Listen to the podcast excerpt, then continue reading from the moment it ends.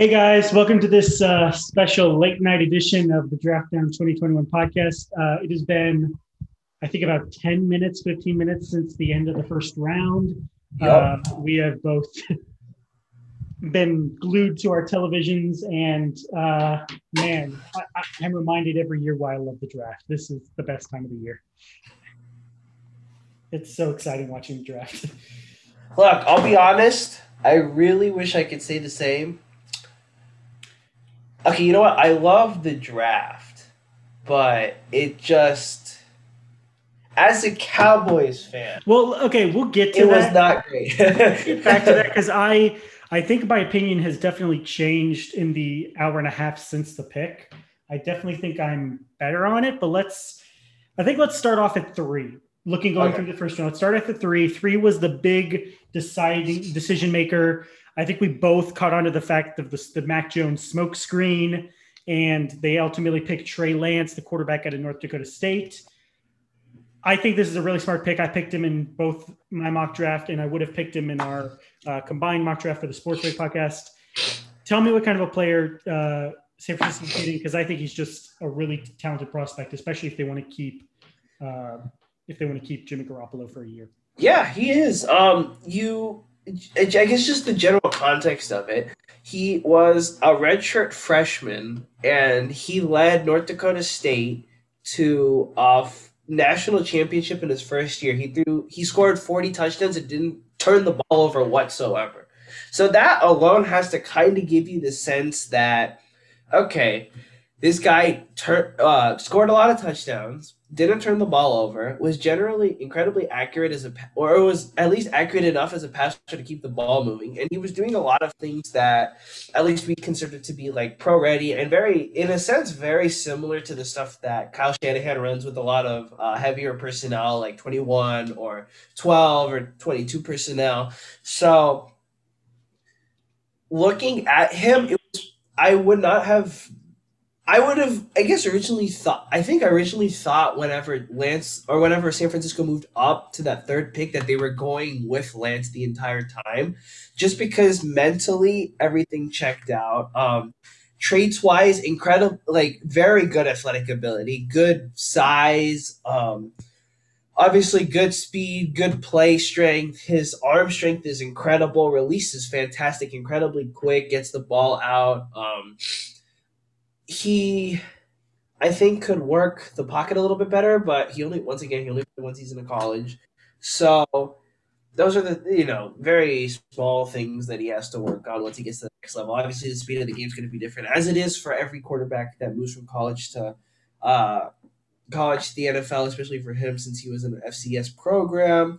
But I think here you're working with someone who just is so whose traits are really good. Mentally is really good. Char- character wise, anybody who talked with him, interviewed him, they all raved about how he was just such a good person, really smart on the whiteboard. It just felt like this was going to be a Shanahan pick when it was all said and done. I thought that the Mac Jones thing really didn't make any sense because Kyle Shanahan had made it clear not too long ago that uh, having a mobile quarterback is kind of what this day and age of quarterback play requires, and also it gives your offense a different element. Now, if you look at like Jimmy Garoppolo, for example, he's mo- like decently mobile within the pocket, but he's not gonna he's not gonna stretch the offense or challenge the defense with read options and stuff like that. So that's a different element that you're working with now with uh, Lance. So yeah, I was just really happy that it wasn't Mac. Do you think of the three? So obviously they weren't able to get Wilson or Lawrence, even if they liked him better. Do you think of the three remaining quarterbacks, he was the best fit for San Francisco? I don't know necessarily about best fit. I think right now the better prospect would have still been Justin Fields. I also think his Justin Fields' accuracy is a lot more translatable to the next level because Shanahan offenses require a lot of middle of the field passes, and those, at least in general, the windows over the middle of the field are a lot tighter. Analytically, Fields has pretty much passed any test about ball placement. So naturally, I would think Fields is a better quarterback. But I guess if you want someone who is uh, at least has some familiarity as far as play design goes, I think I could understand why they went that direction.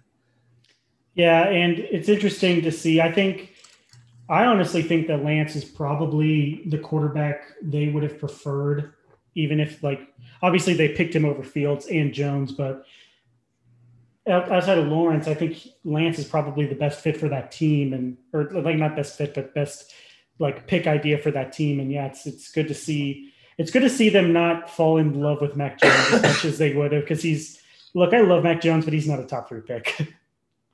Yeah, he's not. You know, even by the same token, I don't really think Lance is a top three pick, but I think they had enough of a contingency plan to make it work. Because yeah. all of a sudden, Lance picks up the playbook really quickly within like this summer because I think we're expecting a semi regular off season. It's gonna be a different situation.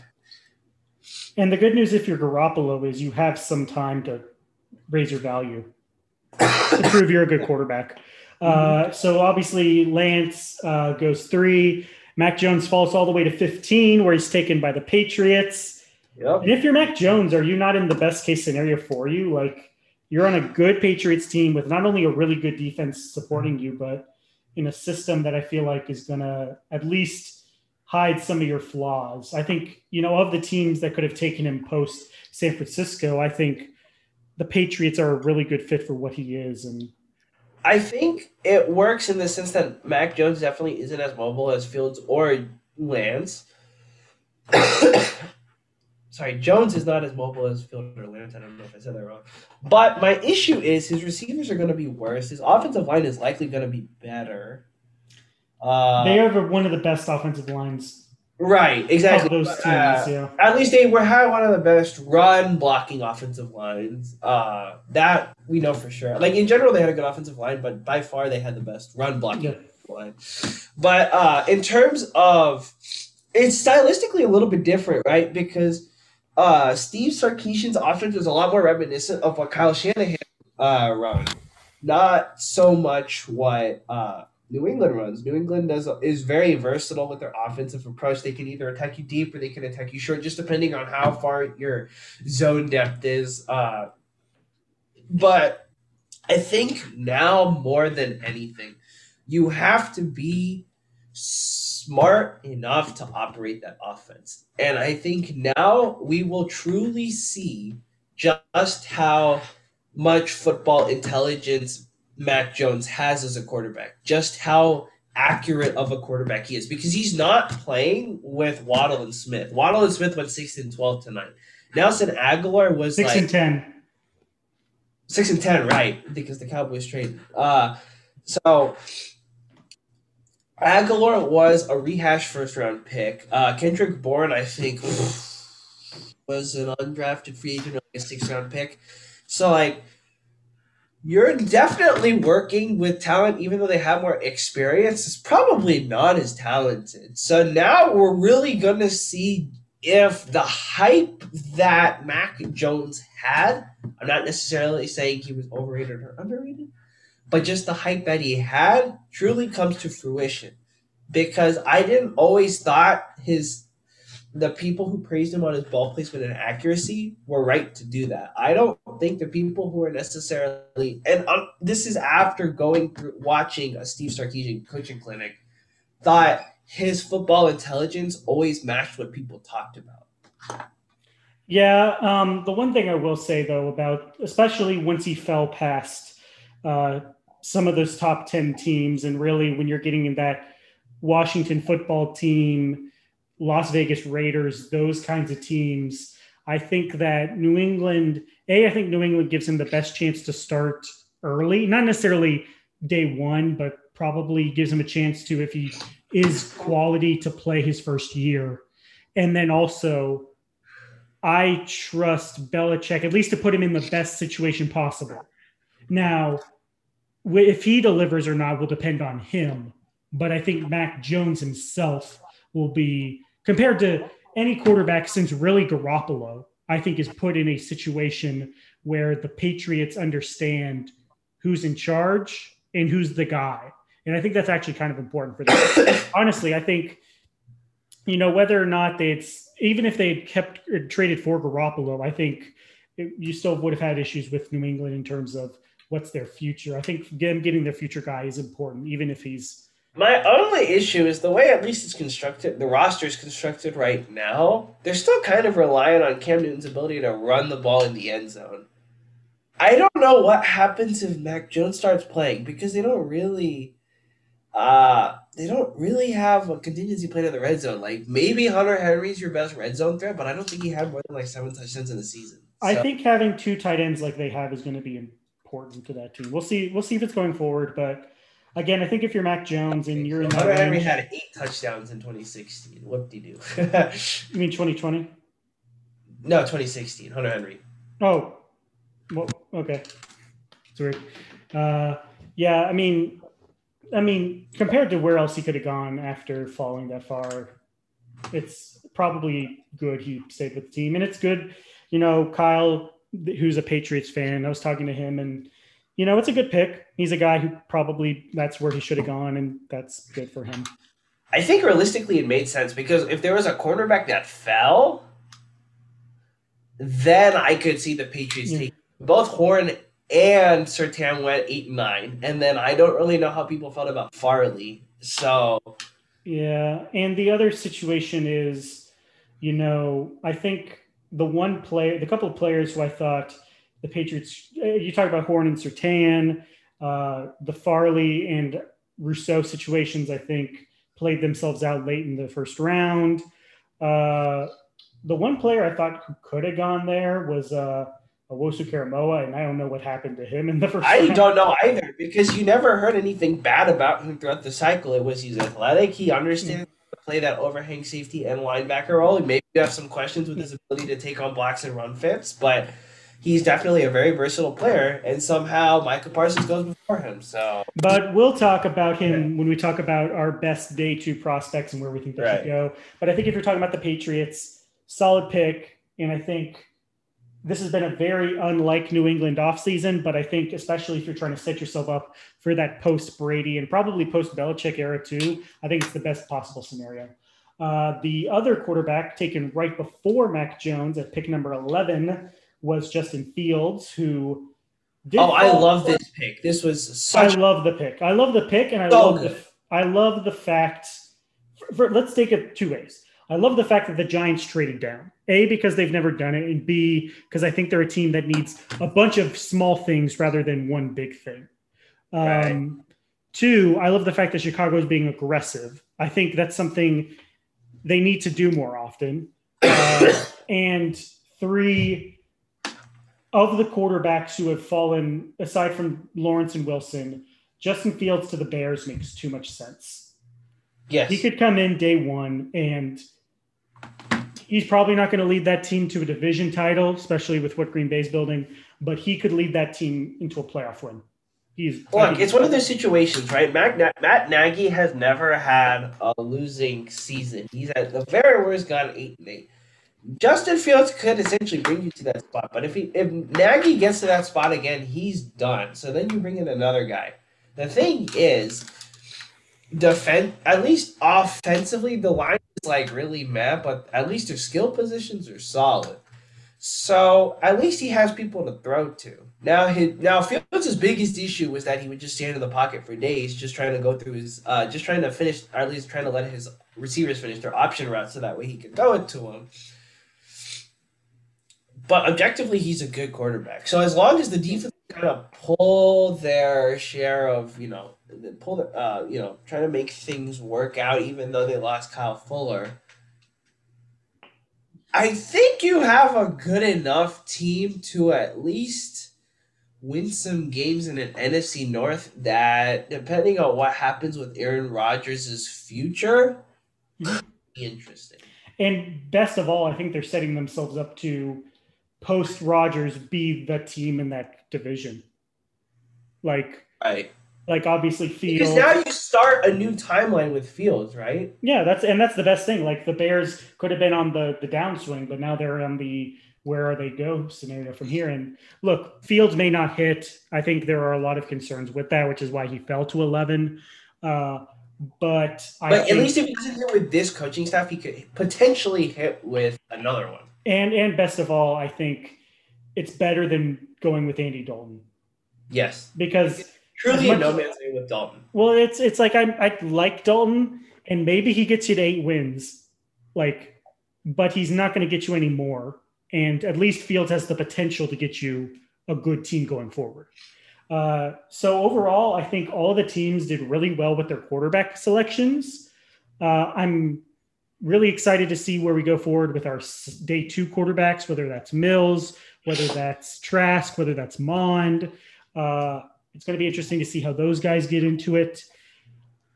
But let's hit the elephant in the room before we go uh, on to anything else, and that is the NFC East.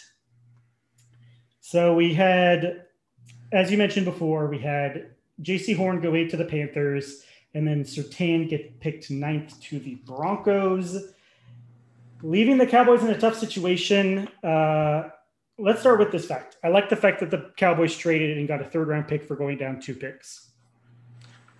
Really good, really smart. I don't think you trade down too far because you probably lose trade value. You probably get flung into another like draft scenario or like another area of the draft in terms of talent. Uh, and overall, you get good talent. You get a good third round pick from an Eagles team and mostly get the player you want. We from what we've been hearing, the Cowboys got the player they would have taken at 10, at 12, but get an extra third round pick. So you can agree with me on there. The trade is good. Oh, absolutely. I had I the moment that Surtain went at nine, I was spamming for a trade down. There would not been a greater proponent for a trade down than me because I'm like, yeah, a good. You need to trade down at this position. You have absolutely nothing to gain. So then and, they trade spots. And the other good thing is it's the Cowboys screwing over the Giants. It's a, it's a divisional trade that screws over another divisional another team. divisional opponent. Exactly. Yes, and if there's a team I don't trust to like, I love DeVonta Smith. Anyone who's listened to our podcast knows I love DeVonta Smith. If there's a team I trust to mess up DeVonta Smith, it's the Eagles. so if they're or, or more they'll not use him in a, the right way. I guess is my better point. Like we've seen this with like Nelson Agholor and some of these guys. I don't even know if I can necessarily say that because like Nelson Agholor coming out was kind of a niche player. Smith is just so complete of a receiver that it would take a lot for him to go wrong. Like he would have to be like perpetually injured before so for something to go like completely wrong. We'll see. The, the big question will be Hurts. The quick the big question will be Hurts. Right. So I think also the greater question too is that Smith is playing with no one. Reagor didn't prove it of last year. Fulgham was a good option, but you don't know how the coaching staff feels about Fulgham at least heading into this season because it is a new staff. So as it stands right now, Hurts is only throwing to Smith and Goedert, or at least we can view Smith and Goedert as the primary target share. And it's not a bad option. Obviously, uh, it's not. Hurts has a lot of experience with Smith. Uh, we'll see if that actually helps. Uh, an interesting theme in this draft: guy, college players being back with their quarterback. Uh, but let's yes. let's talk about Micah Parsons. Uh, I'll let you start, and then I'll go into why I think the trade the draft is fine. But I'll I'll go with you because I know you have a lot of thoughts. okay, so the drafting a linebacker didn't necessarily make sense for the Cowboys because they invested in Smith. They had LVE under contract. And then they also signed Keanu Neal over the offseason to play as a sub package linebacker.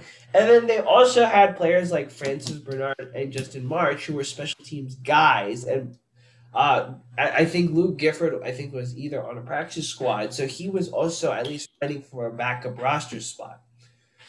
What Parsons does is he doesn't actually fix any issues regarding the defense because instinctually he's not great. By far, the biggest claim to fame that Parsons has right now is his athletic ability. He doesn't his run fit run instincts aren't great. He doesn't understand how to cover. And he is like kind of an edge rusher, kind of not. He's a lot more comfortable rushing, but he because he didn't do it enough at Penn State, you don't really know how good it is. And we've already been through this thing with Jaylon Smith saying, "Oh, Jaylon Smith is a really good pass rushing Mike." What has Jaylon Smith done in the last three years to warrant that? So I'm looking at Parsons right now. He is essentially a Sam or a designated pass rusher. How many times is a def- how many eh, last year, actually this year alone, proved defenses are playing in nickel more frequently than they're playing in base, but more importantly, playing in dime coverages more than they play in base. So what's the point of getting a Sam linebacker who rushes the passer but kind of not, when you already have Demarcus Lawrence, Randy Gregory, and Bradlee Anae on your team. Now, I'm not going to sit here and say Bradlee Anae prevents you from getting a pass rusher, but it's not like Bradlee Anae is a worse pass rusher than Micah Parsons. Bradley, it's also like Bradlee Anae is not, or Micah Parsons isn't a pure pass rusher. Exactly. He played edge in high school, but he's not a pure pass rusher. They treated him like a line off-ball linebacker in Penn State. So I'm looking at it. He doesn't provide. He doesn't act like objectively fix any issues with the Cowboys. He plays in a position with the least value on the defense. Linebacker is basically the running back of, um, basically the running back of the defense, unless you have like an elite coverage ability. In which case, he clearly doesn't have that. And then on top of that, he has off the field issues with like with with his hazing incident. It's like you literally could not have found a way to have ruined the good juju that you got from trading down two picks to get a third. And the thing was, if you wanted a linebacker because you weren't sure on the future of LVE or Jaylon, you could have drafted three other guys. J- Jeremiah Owusu-Koramoah, J- Jamin Davis, and Zaven Collins were all available at that spot. And Zaven Collins would have been exactly what they wanted. Zaven Collins is what? Six three two. I think whenever he plays like 255. Dude's a, a, very good coverage linebacker. That is what they need. There's no point in having Jaylon Smith playing as your Mike and him not being able to understand how to cover a hook zone.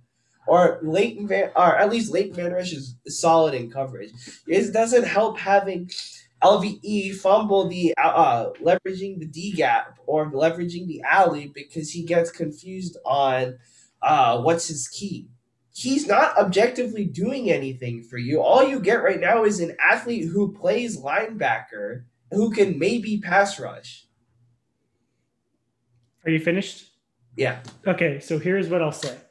And I'm not disagreeing with any of your points of the, the players left in the draft defensively at that point, Micah Parsons is probably the most talented. The question marks were about his character concerns and about the fit. And I, I, I agree with you, the fit is a problem in, in, in inherently.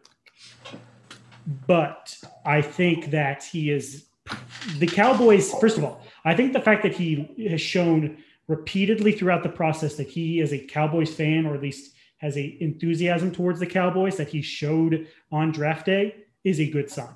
Because I think it, I think it shows that he does have the the drive to be good on this team.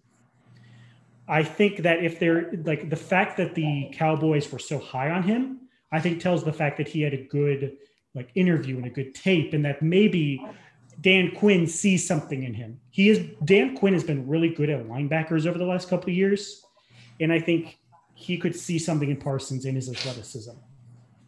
The other thing is, I think that his ability to play on all three downs, whether it's as a Mike, whether it's as an occasional edge rusher, whether it's as a situational Sam or Will, I think is a very good thing for him.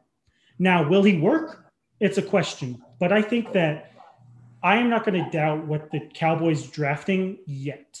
I, I I understand that some people, including you and including me originally, saw the the pick and thought this was a really bad selection, especially with guys like Slater available. But this is a very deep tackle class. We still got several good tackles left, and a, a couple of them could still be available at 44. Some really talented guys. The fact that Samuel Cosmi hasn't been taken yet and some other tackles have been taken ahead of him. We'll talk about that in a second. But I think gives the Cowboys a good selection that a guy like Parsons isn't available here. Again, I don't think it's a slam dunk pick. I'm not going to say it's an A pick, but I'll give it like a B, B minus and hope that it turns out well. Because I think this is the pick that we, you know, there's this always happens where we overanalyze a pick and then it turns out to be either pretty good or at least good for what it was. And I think Micah Parsons could be that. We'll see how it's going forward. Uh, from looking on like Twitter and stuff like that, the reporters and stuff are really eh, talking about how the enthused the Cowboys were. Not that they would have taken Surtain or Horn above those guys, but with those guys off the board, I think Parsons is the best available. And I can see that. I can see that as obviously I'm disappointed that we didn't get a cornerback, but there's some good cornerbacks left on the board. Let's hope for a good day two. I'll leave it at that. My issue with at least the team in drafting defensive players, they have that front office does not know how to draft defensive players early. That draft front office dra- t- talked Rod Marinelli into drafting Taco Charlton over T.J. Watt. That front office talked them drafting Ezekiel Elliott into Jalen Ramsey. And however you feel about Zeke or Jalen Ramsey is besides the point. Jalen Ramsey is going to have a bigger effect over the long term because Byron Jones and Jalen Ramsey is a dominant cornerback duo. There's no discussion about that. So my issue is also Dan Quinn has never worked with a linebacker like Micah Parsons.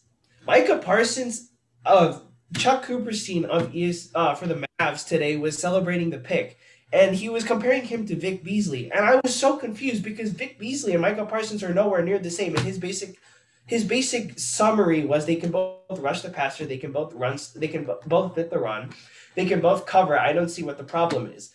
Vic Beasley had one good season and then wasn't a good pass rusher for most of his NFL career. I don't know how you're saying in any actual like I don't know how you can say Vic Beasley or Micah Parsons were good coverage linebackers. And I also don't see just taking that off face value. I don't know how you could say they're similar because Vic Beasley, I believe, played a DN position at Clemson. Vic he Beasley played as a four th- exactly. Vic Beasley played as a four three jack in a four three under. Micah Parsons is going to be your Sam or designated pass rusher whenever you want to go five wide at the line. Exactly. So stylistically, there's a difference too.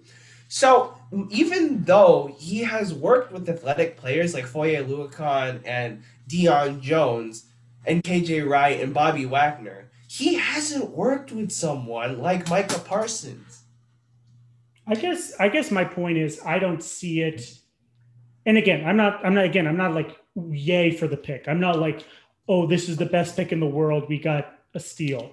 But I think in the scenario we were in, where the guys who we would have taken were both taken above us. And especially after trading down and getting a third round pick, I am satisfied as a Cowboys fan and as a guy with taking the top athlete in the most, probably the best defensive player left on the board. I would love to. I, I think the the rest of the draft will determine whether this is a B or a B minus. If they can get good tackle or cornerback class later, then maybe this pick is even higher. But I think there is a there's a decent shot that Micah Parsons works. And I'm not I guess my point is when I originally saw the pick, I hated it. I don't hate this pick. yeah, but the thing is I don't I can't come to the reason that he's the best defensive player on the board he wasn't even the best linebacker for me on the board at that point in the draft. It's like you're drafting someone who, for me, should have gone in the twenties. It's it's it's tough because I think there. I know they value speed, and I, the issue is that I know Stephen very openly said he liked Micah Parsons, and from what I hear, at least what happened in the war room, Stephen was a big proponent of going and drafting Micah. I think the problem is you also have to understand like Stephen has to understand that his negligence, at least operating with not paying attention or not giving value to interior defensive linemen who can run fit, is preventing the L- linebackers they did drafted in the first and second round and even signed to a long term extension from being at least solid enough players in run. We saw what happened in 2018 when that interior line was at least competent. That defense was a top 10 DVOA defense. he hasn't been willing to put the right type of assets in that spot. I don't think until this year. Brent Urban is a good run defender, but we won't know until later in August, whenever or wait, later in September, whenever they start playing. Okay. I also think it's important to note that a the good D linemen are still like the the top two D linemen, whether it's Barmore or I, I keep the the Washington. Kid, Ozarike, yeah. Ozarike. I cannot pronounce his name. They're still on the board, and again, I think that you've got to take. I, I think po- the issue with Parsons is he's a very polarizing player, where some view him as a top ten pick, and some like you view him as a guy who's in the twenties. I understand why if you're the Cowboys and you view him as if you view him as that top 10 pick, then getting him at this selection is a very solid move. We'll see what happens. I, again, I don't love the pick. I don't hate the pick. I also think my oh, I guess really the final thing that I have to say on this is great. You draft a linebacker at 12, right? Now you uh, I, I think even if you drafted Slater, you were likely going to go defensive with your second pick, but my my thing on Slater is a lot different than uh, Parsons. I would have been incredibly happy if they had just drafted Slater at twelve. You know you have to go and draft a good run stopper at some point in this draft. Do you do it now that you see that Barmore and Onwuzurike are on the board at uh, 44? Not that Barmore was a good run stopper, anyways. Onwuzurike is by far the better run stopper. Now you use a pick on Onwuzurike. Your third round pick, or at least the next pick for you to pick a corner is in the third round. Are you sure you couldn't somehow trade your way back up into the first round in order to get like Eric Stokes? Because I don't know if that's worth it though. And we'll get to that in a second, but yeah, I mean, because you realize that you want to at least get yourself good depth at defensive tackle, or at least specifically one technique, cornerback and safety, because you've already covered linebacker apparently. Even if you wanted to trade up for Trevon Moehrig, who's very likely going in the first 10 picks on day two, even with that third pick, you still are like the quality of player that you get probably from a quarterback in the third round is not going to be what you get at the end of the first round. Like Greg Newsome went 26th overall. Greg Newsome is a really good cornerback. Eric Stokes is a really solid quarterback. Like there's a lot of good cornerbacks on the board. Like Paulson Adebo is going to be available at some point in the second or third round. But I think there's enough of a drop off from Paul, at least Paulson Adebo's skill set to Stokes's that I would be concerned enough. And let's leave it at there. We'll see how they do going forward. Yeah. Um, let's go quickly with uh, top three. Let's let's leave it off the picks we've talked so far. So the quarterbacks, Parsons. Top three, best three picks, kind of the steals of the draft so far, and then the worst three picks value wise. Uh, I'll start with my one of my best three picks. Um, I've got to go with the guy Slater uh, going to the Chargers. Uh, we talked a lot about Darrisaw going to them at that pick. Um, Slater is just a better version of Darrisaw, and I think for what the Chargers need on the offensive line, uh, looking to protect Herbert, I think Slater will be a very good pick there. So getting him at 13, I think, is a really big steal. Uh, I think uh, the guy that you also mentioned in that uh, conversation, Darrisaw, Vikings traded back from 14 to 23 and they still got Darrisaw. You probably could not find better value if you asked. It's a very this good selection. guy for me who is a top 15 caliber pick. You got him at 23. You, you, are you're tripping. and, and, a, and, a, guy who I was originally like, why are they trading back when Darrisaw's on the board? Legitimately. Um, go, going to uh, worst pick, speaking at tackle, I got to go Alex Leatherwood, 17th, the Raiders. Like I know they needed a tackle, but I don't know if Leatherwood's even in my top like eight tackles, especially with guys like Darrisaw, Cosmi, Jenkins, especially. Like I don't know how Leatherwood got that high. Yeah, that's that's that's going to be number three worst. Your thoughts? My thing with Leatherwood, uh, is the Raiders seem to have this thing where they just grab guys who, are, who have a lot of athletic potential, and then Tom Cable goes to work on them, and then all of a sudden they're like good players. So like Kolton Miller was the perfect example of that. Leatherwood's athletic. Your biggest issue with Leatherwood is that he doesn't really know how to use his hands, but he has the familiarity of gap and zone running that. Uh, uh, he has the familiarity to do both, and because of Steve Sarkisian's offense, they're going to do a lot of uh, zone running. He has the athleticism to move. I think the Raiders are always going to surprise you with their picks. I thought they would have surprised us with the quarterback pick. They didn't. Um, but I, I guess I could like I don't hate that pick. I think the worst pick for me was uh Well, that was my number 3 worst pick. I got 3. Right. Okay. Oh, okay. Hold up a second. Number 3 worst pick. Uh give me Gregory Rousseau to the Bills. Um Okay. I didn't like Rousseau all that much, and I think a lot of other people did it. The was the thing with Rousseau is like he had a year. He took off a year because he opted out COVID, and then like he just like pooped the bed at his pro day, and you see a guy who uh, ha- carries who for can carry a lot of weight and is like really athletic, but like he doesn't understand how to use his body. And when he's most productive, he's on the inside. So it has me thinking. At least with the versit, I'm sure they probably saw. Uh, Sean McDermott probably saw the versatility that Rousseau could provide, and was thinking, okay, you know what, Rousseau could work. But then they have people like Epenesa and uh, uh, Ed Oliver who kind of like don't really work in conventional four three schemes, and so I'm not really sure Rousseau really fits that because if they really see him as an edge, they're not gonna. He's not gonna be very productive for them. Maybe I didn't hate that pick, especially you know I think he's a potential pick, and with that being the 30th pick, and they did need, I think, some development on the offense, especially with the running backs already being taken. I didn't hate that pick at all. Um, I'll go my number two worst pick before going back to best picks, and it's got to be an edge rusher picked a few picks earlier. Uh, I got to go with uh, Peyton Turner out of Houston.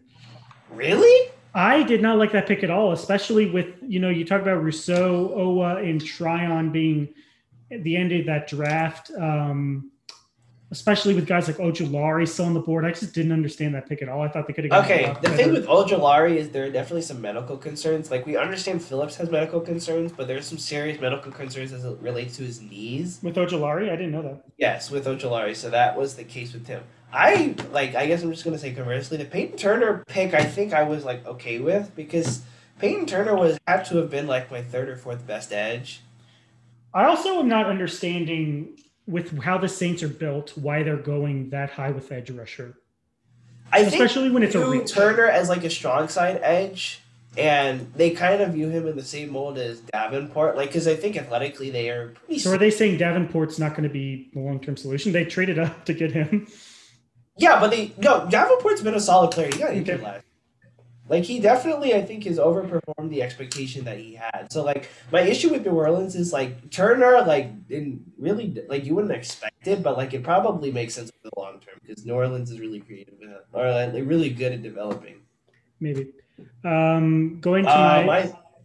No, go ahead. I guess I haven't done my second worst. Uh, my second worst. Um, uh, okay. Uh. I I'll say okay, it's second worst because of situation. Zaven Collins to Arizona. Really?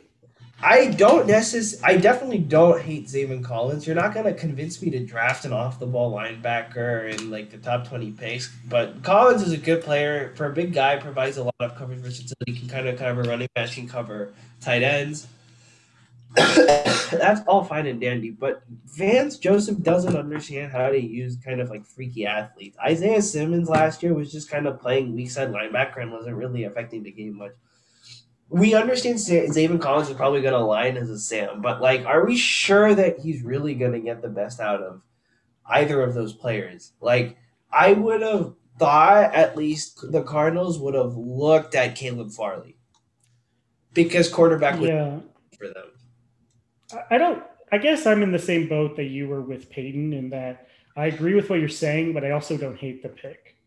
I think it's the best defensive player available, and they need they they have a need at that kind of linebacker. So I'm not I can I'm not terrible against the pick. We'll see if it works. Uh, going to my second best pick. Uh, this this wins my what I call my no duh award, which is going to be Rashod Bateman to the Ravens at 27.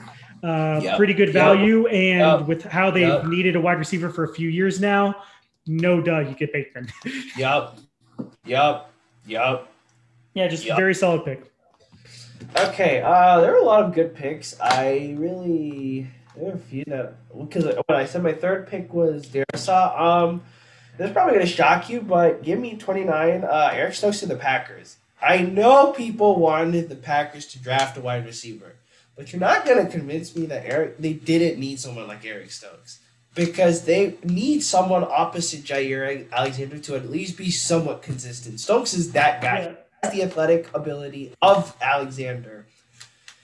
And he kind he played in Georgia was really consistent cover corner. Uh, did a lot of man was a lot more proficient in man. Um, Green Bay's gonna run a lot more zone, but I think it should translate okay. Um, definitely should translate better than whatever they had with Kevin King. Um, but I think Stokes is uh, basically a, will form a good starting duo with Jaire Alexander.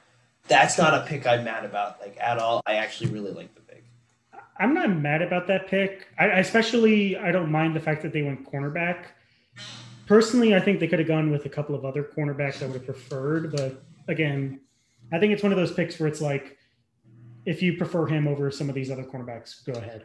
Um, uh, going to my worst pick, and he it's so sad because he rips my school or the the place where I lived for so many years. I got to go to Uh, Davis out of Kentucky. really? He, I did not understand that. First of all, I, I've never understood the Davis hype in the first round. I think he's a very athletic linebacker, but I think there there's too many question marks for him to be a first round talent. I had him as a high second, probably mid second, and then for him to go specifically to Washington, when I think Okay, but think about the stuff that he did, right? Because the thing with Davis was that he was athletic. He understood how to cover. He could play man coverage. That was kind of what Washington needed. But I think they had so many other needs on that team, and especially you know you look at some of the other positions. I just think that Davis was a huge reach, probably just in terms of overall talent, my biggest reach in the draft. And yeah, I I, I got to give them a D grade on that pick. I think it's again, I think it's an overall solid draft, but I think the the Davis pick was a huge reach. So yeah, that's my worst pick. What's your worst pick? Um, my worst pick. Oh, you already know what it is. Micah Parsons to the Cowboys. Just you're never. No, I without Yeah, you him. can't. You just can't with me. I, I I will not be talked at this moment. I will not be to- talked tomorrow. Okay, if you're gonna do that, I'm gonna give you another pick that I did not like. If you're if you're gonna be that that sad. Uh, okay, fine. If you want a different player, uh, Najee Harris to the Steelers. Like, what are you doing? Your offensive line is not good. You go and draft a running back just because he can get yards after contact. Like, what are you doing here? Yeah, I think um, Mel Kiper said it the best in that their issue with their running game wasn't their running back. So I think going after a running back without fixing their offensive line, especially with some but good both interior and tackle prospects remaining, was a question mark. Um, the guy I was going to go with was Toney. Uh, I did not like the pick there. Now, granted, I don't think it was one of my worst picks, but I just think the Toney pick was something I, especially with guys like Bateman on the board, I thought was a was a reach. Um, going with my best pick, I am going to go. I am going to go one pick above your other pick, and I'm going to go Greg Newsome. yeah, I think for what what, for what Cleveland is, Cleveland still needs a good defensive back, um, and hopefully Johnson can fill the safety void. Uh, so I think Newsome falling probably a little bit further than he would have normally. Uh, but yeah, I think that's a really solid pick for the Browns, and good to have the hometown pick be a good pick because sometimes that doesn't happen. Uh, I guess I have the final pick. Uh, best pick. Uh, Rashawn Slater, the Chargers. I did not think the Chargers were going to pick an offensive lineman, but to be fair, whenever neither of the two cornerbacks uh, weren't there, it felt like a no brainer, and they took advantage of that. And I'm just happy that Justin Herbert now has a good left tackle. yeah, I also want to give a shout out to uh, Jaelan Phillips to Miami. Yes, um, good pick. I think that was a really solid pick, and you know, I think they've they've needed a good complementary edge rusher for a couple years now, and I think they'll give him some time to do that. Uh, so looking at day two, I would say more than more than a couple years, we have some really strong talent available on day two. Um, yes, we've talked about Owusu Koramoah. Is there a pick you think a team? I'm up. Obviously, I probably project every team in the second round to probably want to go after him, but is there a team in the first five picks who you think would probably covet him more than others? Uh, I'd have to think about the teams, right? Uh, so it's Jacksonville, New York, Atlanta, then uh, Miami. You know, Miami would be the type of team to go after Owusu Koramoah. Just that versatility to, be, to play between several positions. At least for him, it'd be like an like a robber safety versus uh, like a will. Yeah, he he would remind me of what they used. Um, uh, who's the the now pa- the Patriots linebacker? Kyle Van Noy. Yeah, he kind of reminds me like he could be in that Kyle Van Noy role. He'd probably be better because Van Noy was really a lot more of a linebacker than a safety. So true. That sense, I guess. But uh, yeah, uh, Patriots pick at fourteen. That'd probably be the next spot. but he will be gone way before then. Yeah, he should. I he would, should. I would imagine. Uh, again, I think he's probably a top 15 talent in this draft. I don't know why he's fallen all the way to the second round. Uh, another guy who's probably falling way farther than most people thought he would is Teven Jenkins. Uh, I think he's just the result of, I think that second tackle class has really fallen. Uh, whether you look at him, Eichenberg, uh, Radunz, uh, obviously guys like Dickerson and uh, why am I blanking on his name? Cosmi. Uh, there are some really good tackle prospects left. Jenkins probably the top. Um, he would be a guy I think Miami would definitely go with if he's available at their pick. I would get the sense that Miami would draft him. Uh, I would. Uh... Obviously, Phillips I think took president because of okay. New York just got New York just got uh, AVT in the second or the, with their second round pick. But I wonder if they go Teven at the second, uh, sec, with the seventh, second pick in the second round, and then just play him at guard full time and play Jenkins at right tackle no matter what, uh, with George Fant's expiring contract. It's not an awful decision. Um, uh, probably. oh, I mean, Denver. Denver's also in play because of the Ja'Wuan James opt out and stuff. Yeah, we'll see. I mean, I think Denver's a little too far back. But we'll see. I mean, I think if he goes to Cincinnati, I think Cincinnati would easily take him or take some of these other really good players. Uh, two more guys I want to highlight. Uh, let's highlight some like pass rushing guys. We got Barmore, Ojulari. You mentioned at the injury, so we'll see. And then we have we have some really good edge rushers right now with Basham Jr. I think it'd be another guy a lot of teams will cover. Uh, I okay. I think Basham can be a solid player. I don't think he's someone teams are coveting right now. Really? Do you think he could fall? I mean, obviously, we care about just with the amount of players there are. He's likely inevitably to fall because Onwuzurike, Jenkins, Barmore, Owusu Dickerson, and Moehrig and Campbell, for that matter, all have to go before he does. It just feels that way. True. Um, and then I guess let's leave off with our defensive backs. We've got uh, safety Moehrig, uh, and uh-huh. then at uh-huh. cornerback we got Asante Samuel Jr., yep, yep. Tyson Campbell, Campbell uh, uh, Ifeatu Elijah Molden, uh, uh, Kelvin Joseph as well. Yes, I would say Samuel Jr. is probably the first of those guys off the board. Well, uh, is Jacksonville and even corner? Yeah, they are. Okay, I can see Asante, Asante going there. I mean, Mer- Moehrig, I think, is going to fall a little bit, but I could definitely see him being really good at the next level. I could see him to get taken by Atlanta. I think Paulson Adebo ends up being a surprise day two pick just because of where he's drafted on day two. Like I always thought that he would be a day two guy, but I think he's going to get um, uh,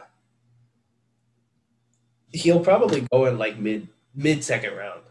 Also, if you're Detroit, like obviously, I think you had to take Sewell, but if Yeah. you're talking about getting guys like Tutu Atwell, uh, Terrace Marshall Jr., uh, if you want to get Pat Freiermuth, if you want to get him, or if you want to get like Elijah Moore, you've got some really good wide receiver talent at the draft. Yeah. Uh, so if you had to just guess right now who the Cowboys would get at 44, Ooh, that's tricky. You know, I honestly think tomorrow they trade up and get Moehrig. Moehrig is right there. I know they love him. I know places value in having a good safety. There's not really a cornerback that I would place, at least in terms of measurables and play style. Except uh, Campbell might be that guy, but that's like it. I wouldn't mind that at all. I really wouldn't either. I in my final mock for at least for the seven round mock for the Cowboys, I had them trading up with the Eagles of all teams to go and get uh, Moehrig because he fell to thirty seven. I wouldn't also mind if maybe they wait in the second round and then trade up to get Richie Grant. Um, though he could possibly fall. I feel like at this point, if you are within distance of Moehrig, just go get him. He True, but I, my problem is I feel like a team like the it. I feel like a team like the Falcons could could covet him, or a team like uh, probably the- yeah, A lot of teams yeah, could. That'd be fair. Um, I am going to go out of my limb. I am going to say they get Onzarike. I think I think because of well. I think because of the cornerback class that we've had, I think the defensive backs are going to go early and some of the wide receivers. I think that Onzarike is going to be available there. And I think, like you said, I think they're going to value that interior stoppage. See, my issue is that he's going to I get the sense that he's gonna go to a team that does a lot of two gapping. Like, uh, I think the Panthers would be a good example. Uh, the Broncos would be a good example. I don't know the Broncos necessarily needing an interior defensive guy, but just guy like even for example, because Lord knows Dave Gettleman loves his interior defensive line. But like guys who are willing, who can who have versatility of one gapping, two gapping. That's something that Usuri did and was really good at. So for me, it's like. I look at him and I love to have him wearing the star. He would be effective and he would do something that the Cowboys really need. You But I think there are teams that are looking at him and being like, "This is the spot to get." the the good thing is just looking at the players available, there are a good amount of defensive players left, and whoever you get at 44, or in the I guess in the top of the first of the second round, you should at least find someone quality. You're not going to be like a couple years ago where you settled for Connor Williams. So Yeah. we'll, we'll see how that goes going forward. Uh, so this has been our first round recap of the 2021 NFL Draft. We will be back in a few days to talk about the full draft, and I'm expecting another great Aditya rant about some stupid pick the Cowboys made. Um, Look, I'm really hoping it didn't have to come to this. They have four picks tomorrow. If they somehow manage to bowl like two, okay, if they get Ozarike tomorrow, will you be at least a little bit happier in the Parsons pick? oh, I'll absolutely be happy. But like, I have to know who the corner that they're gonna get is because uh, it, If they get if they get Ozarike and they get like, uh, I think Melifonwu may fall. Honestly, Okay, here's my thing. I personally love Melifonwu. I know for a fact Dan Quinn is not gonna love Melifonwu. okay, so you just don't think that's a fit. As the size, they the, the skill set does not match. So okay. yeah, it's uh, I don't know. They really bummed me out tonight. we'll see what happens. We'll see what happens. Uh, after all, guys, this is the Draft Down 2021 podcast. My name is Jackson King, My name's Aditya Prabhakar. and we will see you next week for the final episode. Thanks and gig 'em.